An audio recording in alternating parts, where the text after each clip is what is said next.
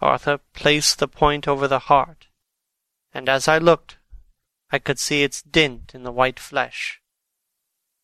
Then he struck with all his might.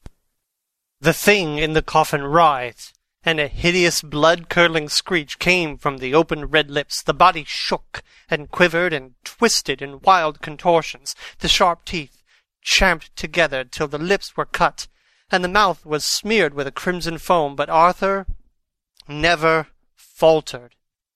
He looked like a figure of Thor as his untrembling arm rose and fell, driving deeper and deeper the mercy-bearing stake, whilst the blood from the pierced heart welled and spurted up around it. His face was set, and high duty seemed to shine through it. The sight of it gave us courage, so that our voices seemed to ring through the little vault, and then the writhing and quivering of the body became less, and the teeth seemed to champ, and the face to quiver Finally, it lay still. The terrible task was over. The hammer fell from Arthur's hand. He reeled, and would have fallen had we not caught him. The great drops of sweat sprang from his forehead, and his breath came in broken gasps.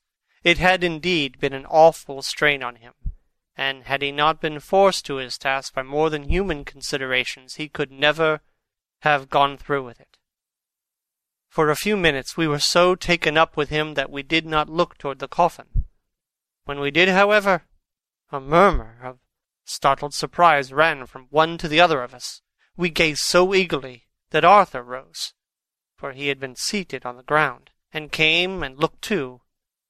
And then a glad, strange light broke over his face and dispelled altogether the gloom of horror that lay upon it.